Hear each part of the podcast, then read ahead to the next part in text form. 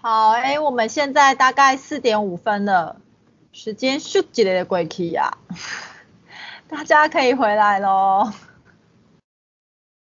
好，刚刚提问那个呃依附关系会影响自律的那个淑娟，就是宋友问说你的那个自律，就是可以再多说一点，你你想的是什么吗？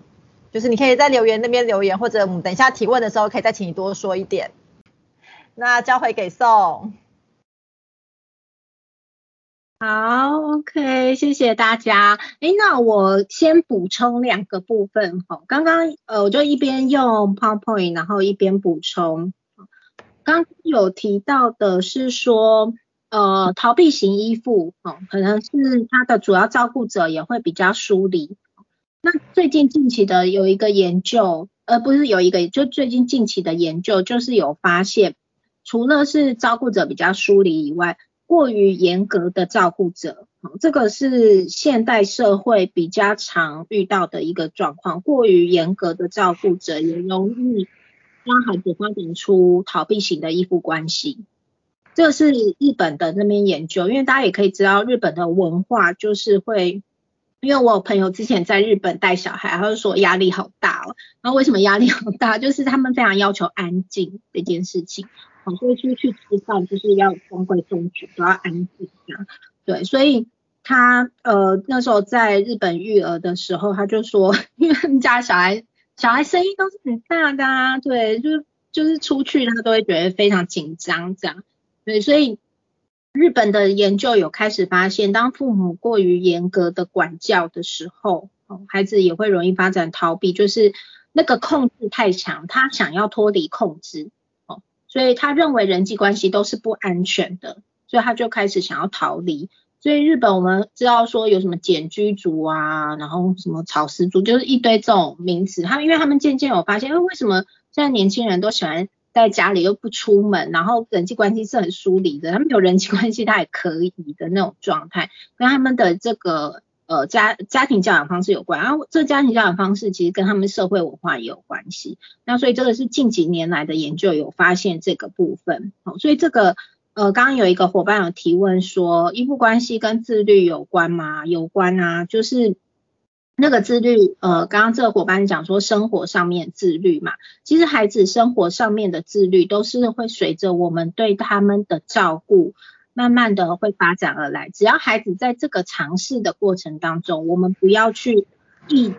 迫力抑制他，或者是怎样他。比如说，大家应该都会有经验，孩子在可能他一岁多的时候，我们早上帮他们倒牛奶、倒豆浆，他就很想，就是他可能就会把你手上那个东西，他就硬要拿过去自己倒看看，然后倒了可能啪就倒都都倒出来这样。而这个我们要知道，就是他很重要的在尝试跟练习的过程。哦，包括他吃东西开始练习拿餐具这个，然后一开始可能会把东西都到处丢啊丢啊，这些他都在发展他的小肌肉的那个过程。那这过程他如果没有被抑制，他的生理发展也跟得上的时候，他慢慢的那个愿意尝试探索冒险，然后自己发展出这些生活当中这些事情，他愿意自己做自己来的这个这个动力就会很多。哦，然后大人怎么样回应他也很重要嘛。如果他开始一岁多，他想要自己倒东西，然后你就跟他讲不行不行不行，怎么会被洒出来？他也会觉得他自己是做不好的。那孩子在这样状态之下，他是不会想要学习，他连学习的动机都被打掉了，所以他是也不会想要学习的状态。那依附关系又跟孩子大脑发展这些呃生理激素发展有关。所以也会跟他们的学习也会有关系，所以这个生活自律并不是我们要很严格要求他要要呃要要做到什么样事情，是我们跟着他一起生活，有点像一起在跳一支舞一样，然后我们陪着他，然后看到他有想要尝试的时候，也可以在旁边陪他或鼓励他去多做一些尝试。可是当他尝试受挫的时候，我们扮演安全堡垒的这个角色是非常重要的哦。那孩子就会慢慢的去发展出来，他他当他生理速度也跟得上的时候，他就会发展出来。比如说像大小便这件事情哈，尿尿借尿布，现在有研究发现，膀胱要成熟大概是四岁到五岁所以过早的接尿布其实是在强迫膀胱要成熟，那他就一定会尿裤子啊，他也一定会半夜尿尿。而如果他这时候半夜尿尿起来，啊，他不小心半夜尿尿，结果被大人痛骂一顿或毒打一，现在比较不会毒打啦，可能被骂或者是大大人臭脸哦，塞淋的状况，那个都会去影响到他会有紧张跟焦虑，他生理也还跟不上。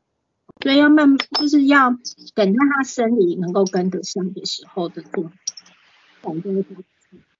自律的部分，因为他就跟着你一起生活嘛，他也会观察大人是怎么生活处理这些事情的，孩子都会有那个勇气跟那个动力跟那创造力，想要去尝试看看，只要他有一个安全保险，他就会想要去尝试看看，那这就会发展出来。好，OK，因为时间上的关系。我先稍微讲快一点，那接下来我们就要讲，刚刚前面是讲呃他的心理发展的一个基础，好，接下来我们就来讲生理发展的基础。在讲生理发展基础的时候，我们要先介绍一个所谓的自律神经，这应该大家都有听过嘛，就是有很多自律神经失调的状况。那自律神经现在研究是。呃，除了交感跟副交感神经以外，它其实还呃副交感又分为背侧迷走神经跟腹侧迷走神经。啊，这名词也不用记，大家有个概念就好。那所谓的交感神经，应该我们蛮常听到的，就是这个黄色的地方，我们叫做战或逃的反应。这个演化有四亿年了，它很重要，就是大家可以想象说。呃，我们在一个非洲大草原上，如果我今天是一个动物的时候，我可能看到狮子来，我要选择我要跟它战斗，还是我要逃跑？对，那我战斗到底会不会赢？不知道，这就是一个生存很本能的一个反应，就是我到底要在那个危险的状况之下的时候，我要选择战斗还是逃跑？那这个呃，我们称为黄灯区。那红灯区大家可以看一下，大概从我们的呃，肋骨下面、胸口到肚子、肚脐这边，我们叫做背侧迷走神经，它的演化更久了，它演化大概有五亿年了。这个神经系统反应会怎么样？会让人瘫痪、冻结或者是关闭的状态。呃，一样，大家可以想象，在那非洲大草原上，那呃，我们如果是一个动物，真的被快要就是快要被抓到的时候，有些动物会装死。哦，或者是它真的被咬了一口以后，它会装死，就瘫在那边。为什么呢？因为有一些动物它是不吃死掉的动物，所以当你装死的时候，也是一个求生的本能。那这个就会掉到所谓的红色这个红灯区，那演化就五亿年，哦，会有一个关闭冻结的状态。那我们一般在放松的状态下的时候呢，是会在上面的这个绿色的部分。的绿色部分叫做腹侧迷走神经，好，大概是在我们胸口呢，我们这个头的这边的一个位置，它是让人感觉很放松、很平静，然后是跟人可以连接的。那这个演化大概是三亿年左右，所以当如果现在你这当下你很放松，然后我们在这讲座你很愿意有一些连接互动，那你可能是在绿灯的那个副侧迷走神经。那如果你刚刚在写你自己跟爸爸妈妈相处印象最深刻，你想到的是那个被打不好过程，想到的是很难过很难受的过程，你有可能会或是很生气，很生气的话，可能就掉到黄灯区交感神经的战或逃。那如果你很难受很悲伤，觉得好无力哦，那个就掉到红灯区，就是被侧迷走神经区域。那我们会形容这个神经系统就像一个梯子，上上下下来来回回。那我们每一天呢，每一天都是会在这梯子上上下下来来回回，跟这些外界的世界也会有关系。这个是存在在存在在我们的潜意识当中的，就是我们会随时侦测这个环境是不是安全。所以我们的神经系统反应是我们神经系统进到我们的大脑是球性人核在做一些反应，再回到我们的神经系统，这个是随时都在侦测，随时都在侦测环境是否安全。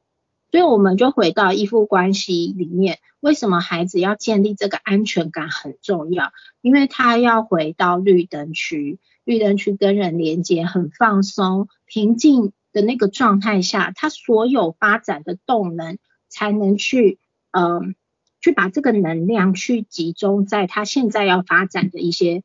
生理或心理的一个部位，好，所以这个都会影响到他大脑神经元的发展。如果在他在压力过大一些压力环境下，他可能呃启动他的黄灯区或启动他的红灯区的时候，其实是不利于他生存跟发展的状态。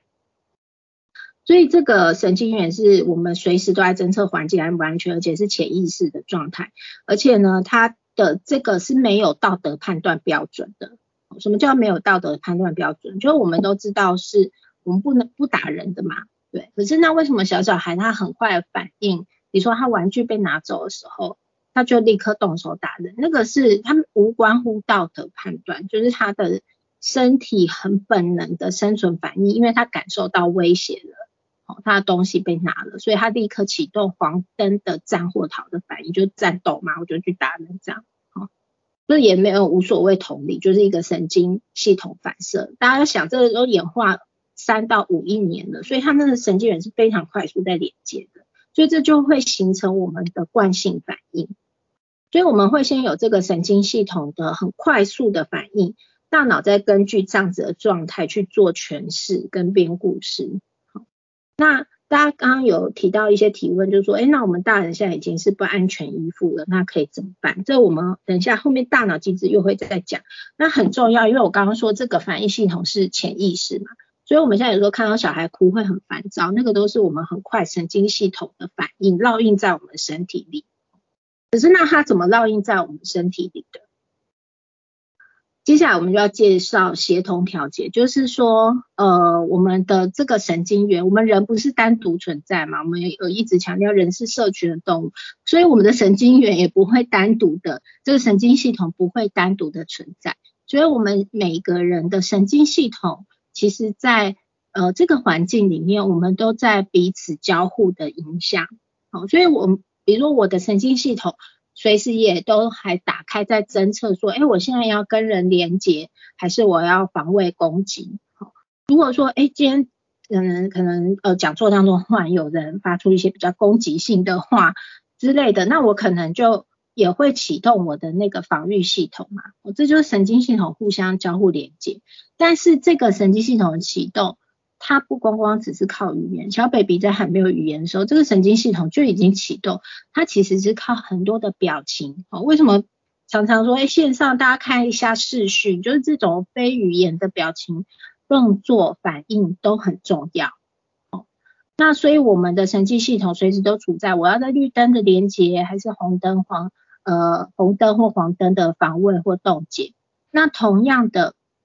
我们的神经系统也都一直在散发讯号，说现在是安全的，你可以靠近我，还是诶，我现在很不爽，你要远离我一点，我现在是危险的那个状态。所以我们的神经系统随时都在接收讯号，也都在传递讯号给别人。所以在我们这协同调节我们社会的连接当中，是不断的在接受跟释放讯号。那这个不光光只是语言，其实我们会说语言是很。表面很片面的，那这些眼神的接触，听到的声音，哦，比如说，如果我现在讲的很快的时候，大家就是会觉得说，哎，我现在好急好急哦。那有些这个急，可能就会去触发到有些人的黄灯区的反应，有些会触发到有些人的红灯区反应。可是当如果，哎，我现在就是慢慢讲，很柔顺的讲，哎，大家可能觉得是很放松啊，然后就会可能启动的是绿灯区的反应。那大家讲话的声调啊，就是可能忽然很大声。父母在吵架的时候，为什么大人小孩会很惊吓？那他的神经元立刻启动，这个是不安全的一个反应，所以他的神经系统立刻是战或逃，或者是已经就掉到关闭冻结状态。他真的不知道怎么办，可能就一直哭一直哭哦。所以讲话声调、音韵高低起伏都会有关脸部的表情跟头的动作哈，尤其是眼睛这边。对，就是呃，有有一些，就是我们说安这个依附关系，不是说你讲的这个话而已，其实很多都是你的动作、你的眼神。所以，即便小孩问，问妈妈，我这样可以吗？然后你都不讲话，然后可是脸很臭，然后眼神在问，就瞪他这样，所以小孩就会知道啦。这就是神经系统协同调节，所以他会立刻侦测到说不行，妈妈俩公了，就是这是不安全的环境，对，那他就要选择可能默默的移开或怎么样。所以这些我们的叫做非语言的讯息都在传达一些讯号给对方。所以孩子呢，对孩子而言，他的这个神经系统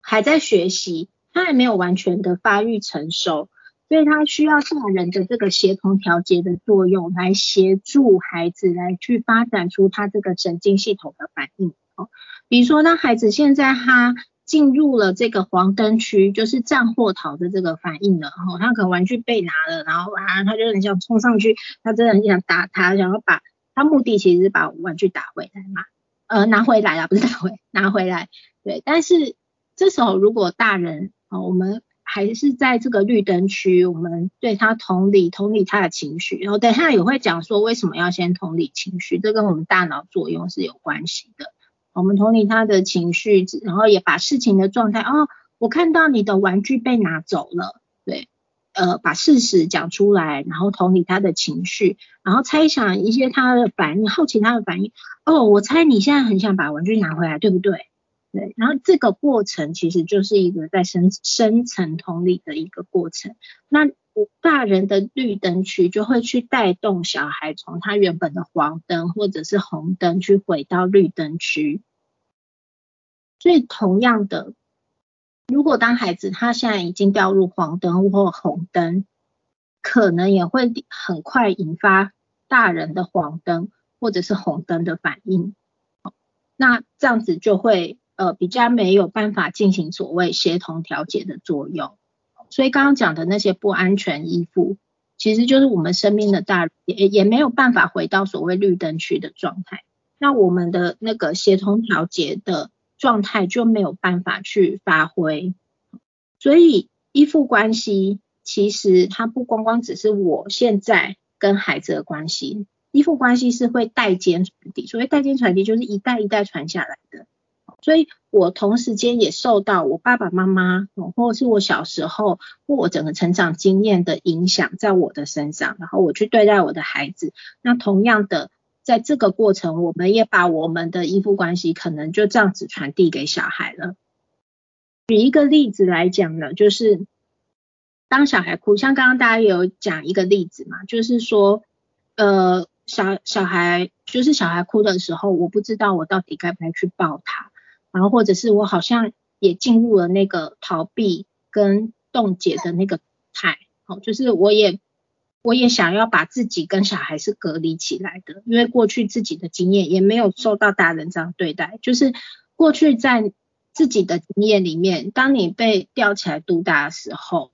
你跟妈妈求救，妈妈的反应是红灯区，她没有理你。对，那对你而言，你就会觉得哦，你就会学习到我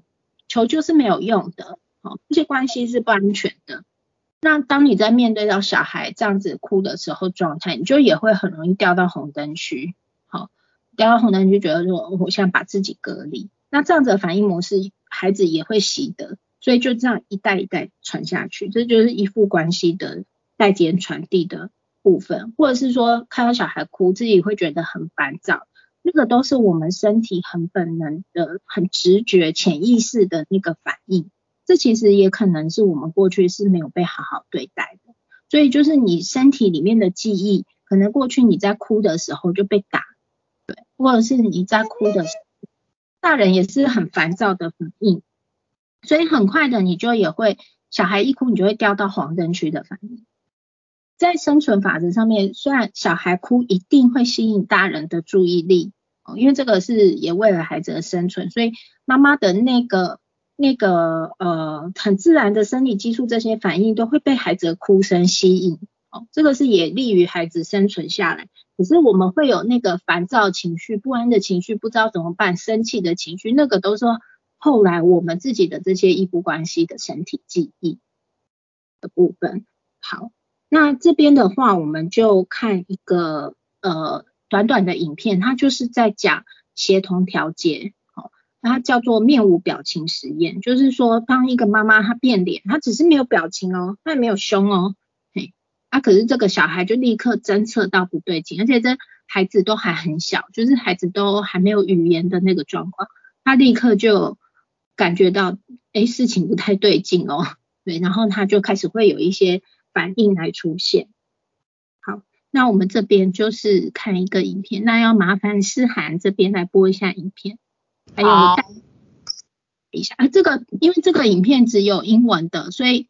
呃。带领在吗？可能要麻烦带领，就是一边帮大家翻译一下。